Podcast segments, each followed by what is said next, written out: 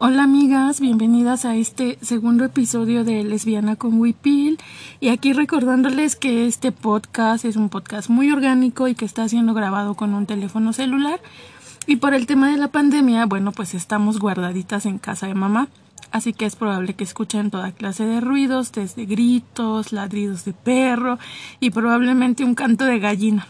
Entonces vamos a entrarle, una vez dicho esto, a la conversación de este segundo episodio, que nos va a tocar eh, pues fibras muy sensibles, creo yo, o al menos en mi caso, pues es un tema que me atraviesa por completo la cuerpa y la vida, que es el tema de la gordafobia. Y justamente, pues ayer eh, ponía un tweet donde, pues básicamente nos acusan siempre a las mujeres gordas de que por existir estamos fomentando la obesidad o estamos normalizando una enfermedad o estamos normalizando malos hábitos alimenticios.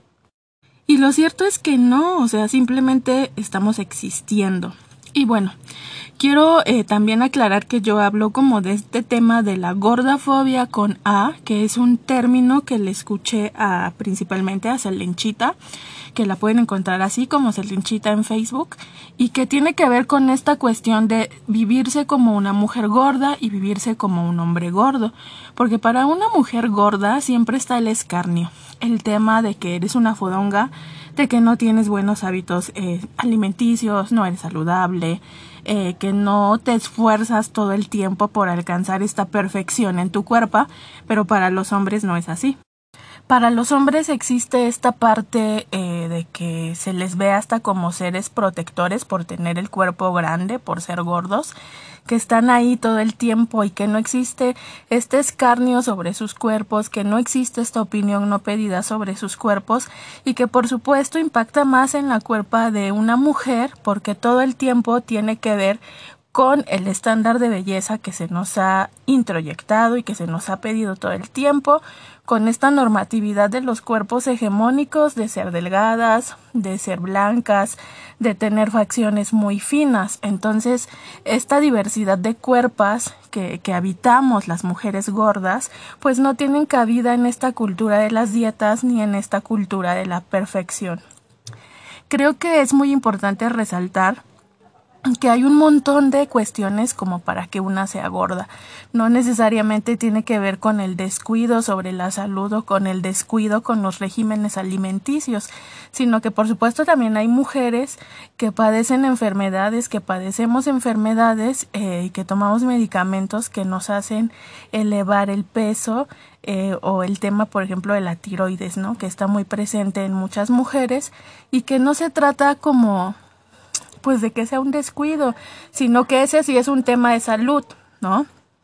También, pues esta parte de que ya hay nutriólogas hablando como de esta nutrición intuitiva donde nos invitan a amar nuestras cuerpas, a habitar nuestras cuerpas, a tener hábitos alimenticios adecuados para nuestras cuerpas y que la gente da por sentado que si eres gorda no tienes ningún, ningún cuidado ni ningún amor propio hacia tu cuerpo, ¿no? Entonces se hace cada vez más difícil habitar una cuerpa gorda y sobre todo ahorita en el tema de la epidemia que hay una fuerte fiscalización sobre lo que comemos porque por supuesto que entendemos que vivimos en un país de personas que padecen hipertensión, que padecen diabetes, que una de las principales causas de muerte pues son los infartos. Y eso se entiende, pero no solamente tiene que ver con una cuestión de echarle ganas, no es una cuestión personal, sino que también tiene mucho que ver con eh, la cultura de la alimentación en la que estamos insertos, insertas, y que por supuesto tiene que ver con un... Eh, Hay un descuido gubernamental y un descuido de las empresas para no legislar bien sobre los alimentos que nos llevamos a la mesa, ¿no? Entonces creo que todo esto tiene que ser complementario y tiene que ser un círculo donde participemos tanto los ciudadanos como las empresas y que seamos más conscientes de lo que estamos poniendo en nuestro plato y que por supuesto para nada resuelven las etiquetas que se han puesto a raíz de la epidemia. ¿no? Que eh, ni tampoco la desaparición de estos personajes de las cajas de cereal ni de, ni de las frituras. Creo que tiene que ver con un tema que no tenemos una educación alimentaria y que en el caso de las mujeres, eh, más específicamente, siempre hemos tenido una relación malsana con la comida por esta misma cultura de las dietas. Y por supuesto por estos estándares de belleza que todo el tiempo nos invitan a correr detrás de este mito de la perfección, de este mito de la belleza y que por lo tanto nos pega más esta parte, ¿no? Entonces, bueno, también creo que es muy importante hablar como desde esta parte de la verdadera salud, que no tiene que ver muchísimo con esta idea de lo estético, ¿no? Porque hay cuerpos gordas, hay cuerpos anchas, cuerpos gordos, cuerpos anchos, que son saludables y que esta fiscalización tremenda que existe sobre estas corporalidades, mucho tiene que ver nada más con la cuestión estética, porque todo el tiempo pues está esta onda de se ven mal, cómo pueden vivir con esta obesidad, cómo pueden vivir con la panza tan ancha, cómo le hacen para comprarse ropa de su talla, etcétera.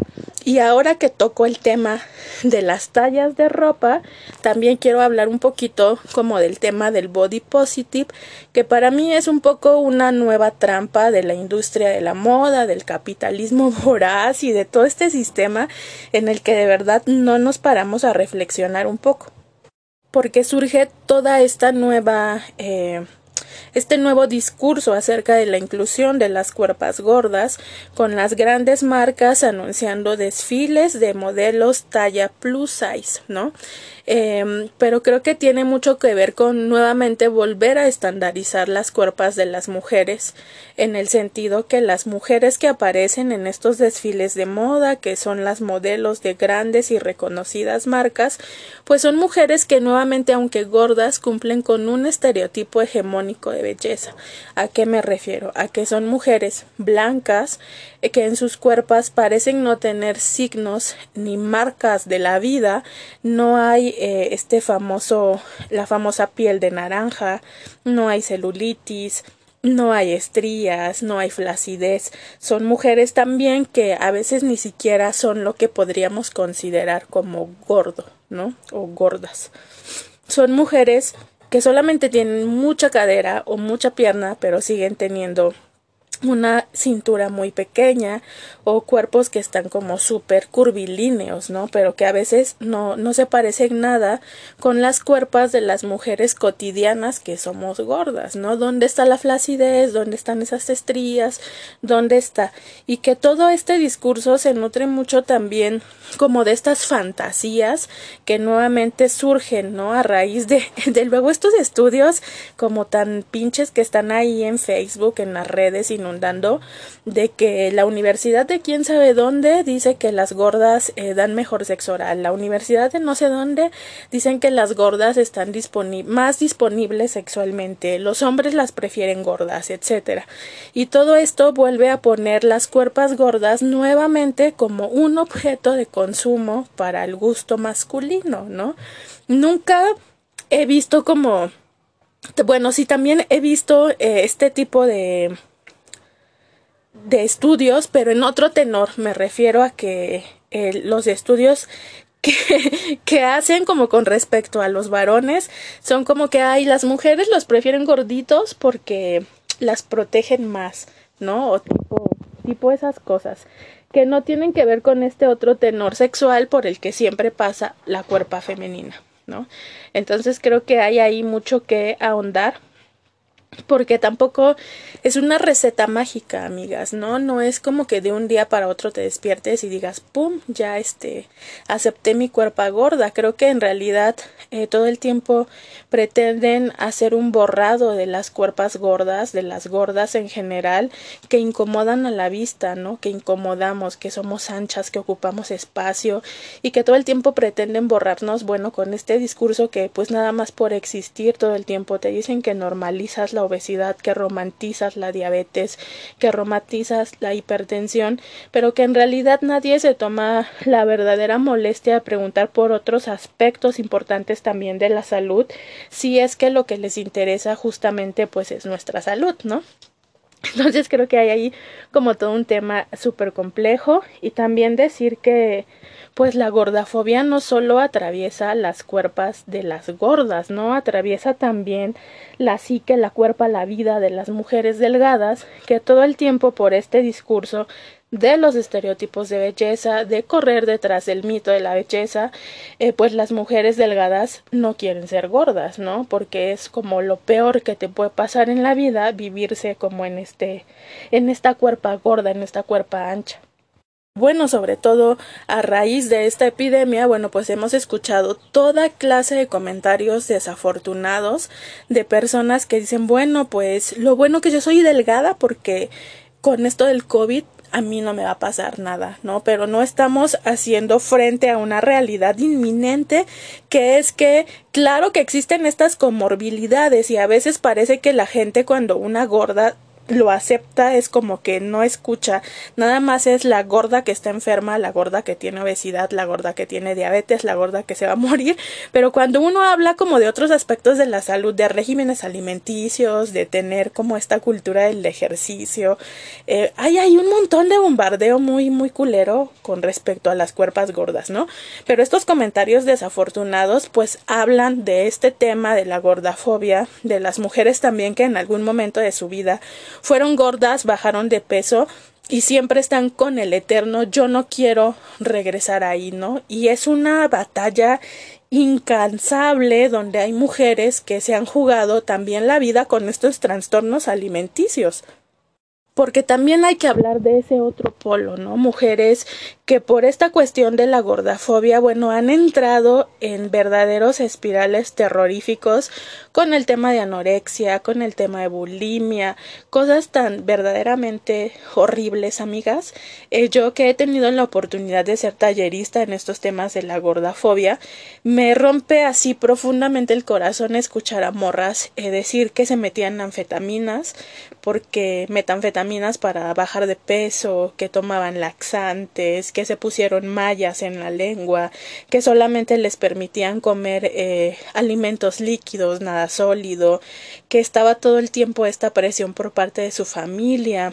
Y es como súper, súper triste que, que no tengamos la capacidad de hacer un análisis y una reflexión más allá de pues lo obvio, ¿no? De decir, güey, quieren normalizar la obesidad.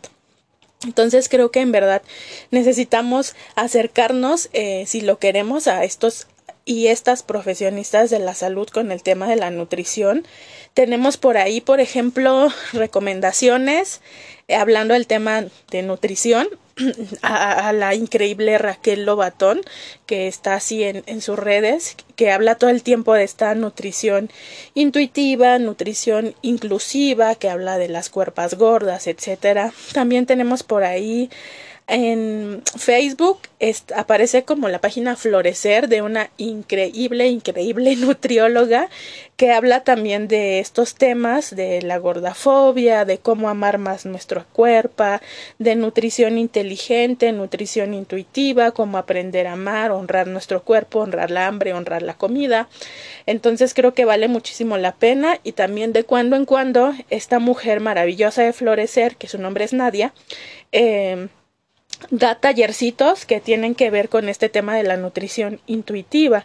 También por ahí una paisana y amiguita mía, eh, Patricia Matus, eh, Pati Matus, que aparece en Facebook su, su proyecto nutricional, eh, Nutrición, Cuerpo y Goce, habla exactamente de lo mismo, de esta alimentación intuitiva, de este apapacho a la cuerpa, de comer sano, de comer bien, y de la de la pues sí, de ya no seguir con este estigma hacia las cuerpas gordas.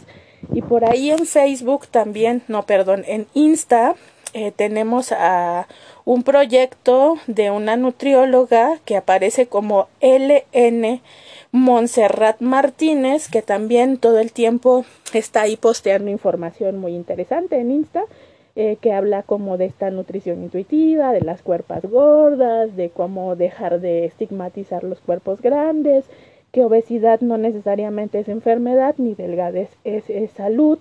Entonces creo que ahí hay un debate muy complejo y que tiene que ver pues justo con esta cultura de las dietas, que además son, es una cultura de guerra, amigas, ¿no? Que no nos permite habitar nuestra cuerpo, habitar nuestra existencia y poder tener una calidad de vida chida, no solamente una calidad como de amarnos físicamente, sino que también hay detrás justo como esta noción de la guerra, de desaparición, de dolor, muerte, y que todo el tiempo estamos como tratando de cumplir con estos ideales que además no son nuestros, vienen así de bien afuera. Nosotras no nacemos odiando nuestra cuerpo, no nacemos con todos estos prejuicios, son prejuicios sociales que se van poniendo en nosotras a raíz de esta socialización femenina, ¿no? Y que nosotros también en cualquier tiempo podemos eh, ser muy críticas con esta socialización femenina y cómo vamos a ir tumbando uno a uno estos mitos acerca de la, de la dieta, de los mitos acerca de la belleza. Yo soy, pues me muevo más como desde el lesbofeminismo y la teoría radical, entonces yo sí creo que tenemos que renunciar a ser bellas, ¿no?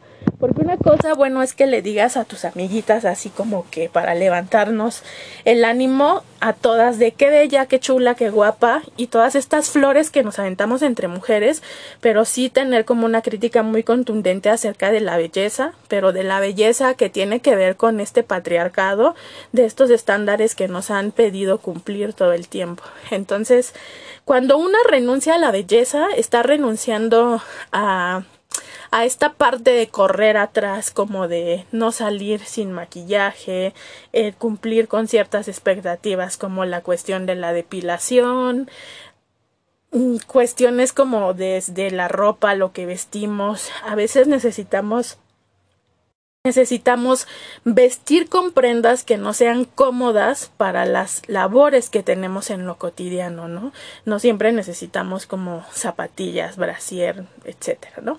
Entonces creo que hay ahí como toda una crítica que seguramente estaremos abordando en algún otro capítulo de Lesbiana con Huipil, eh, que el tema como este mito de la belleza, ¿no? Eh, y cómo corremos todo el tiempo detrás de ella, pero no es que nosotras a veces querramos correr detrás de ella, ¿no? Es que todo el tiempo eh, el patriarcado nos ha puesto en esta carrera, en esta competencia para ver quién es la más bella para seguir siendo agradables a los ojos de los varones, ¿no? Entonces, la gordafobia es un tema que también tiene que ver con el tema del mito de la belleza, con este correr inalcanzable, sin detenerte, sin respirar, y que te tiene bien sofocada todo el tiempo, ¿no? Queriendo cumplir estándares, pues para hacerle agradables a otros. Eh, y creo que es un tema que, pues no, como les decía, no es fácil, no es como que un día te despiertas y dices, ay, bueno, sí, ya soy gorda y ya me amo y ya todo felicidad. Claro que no, porque las mujeres que nos vivimos en este lado de la gordura, creo que tenemos una lucha constante por la aceptación.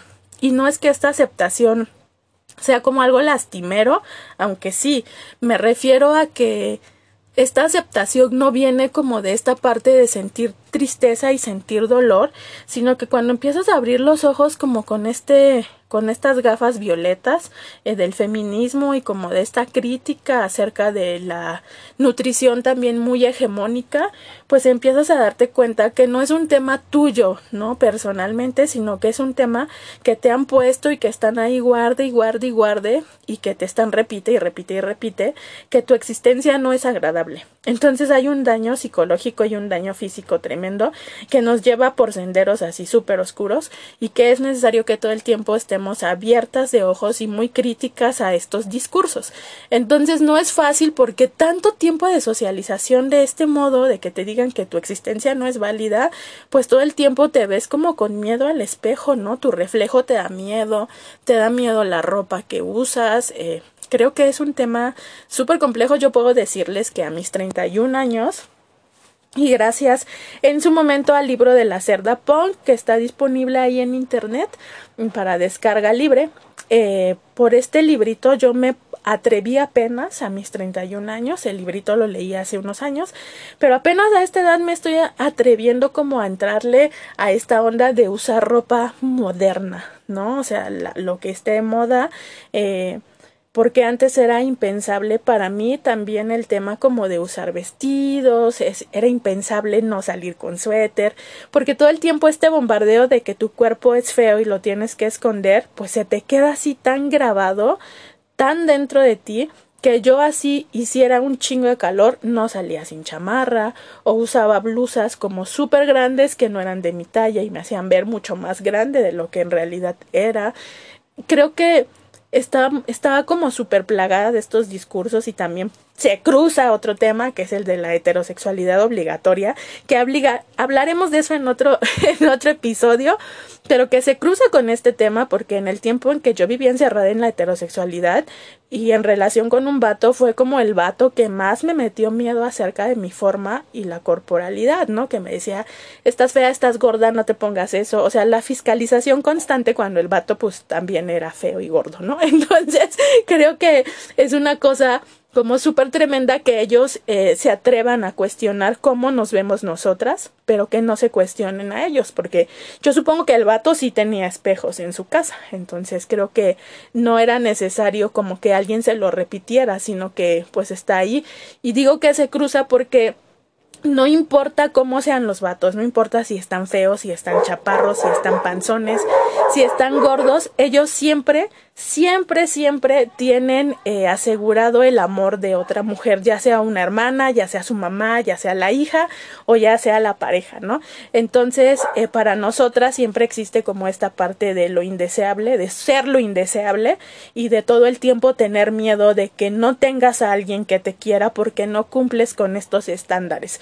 Entonces creo que es muy importante, amiguitas, que pues la verdad seamos críticas, aprendamos eh, de estas eh, personas que están hablando, de estas mujeres, sobre todo mujeres que están hablando de la cuestión de la, de la nutrición intuitiva y de cómo vamos a honrar nuestra cuerpa desde la salud, ¿no? Desde el mover nuestra cuerpa, de hacer ejercicio porque amamos la cuerpa y no porque la odiemos y queramos desaparecerla, reducirla, minimizarnos.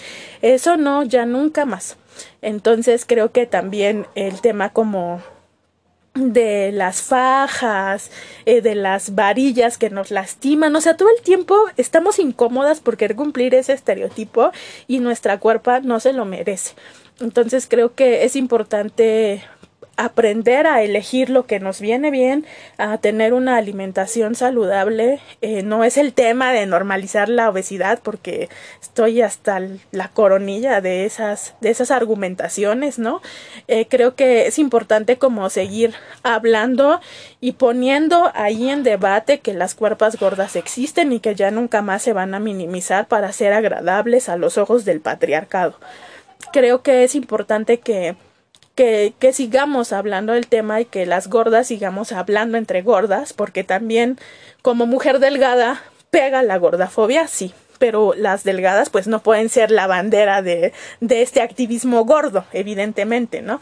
Claro que pueden acompañar, claro que pueden compartir información, claro que se pueden cuestionar los prejuicios, pero evidentemente no van a ser bandera, ¿no? Entonces creo que también es importante, ¿no? Decir como que desde la gordura van a hablar las gordas.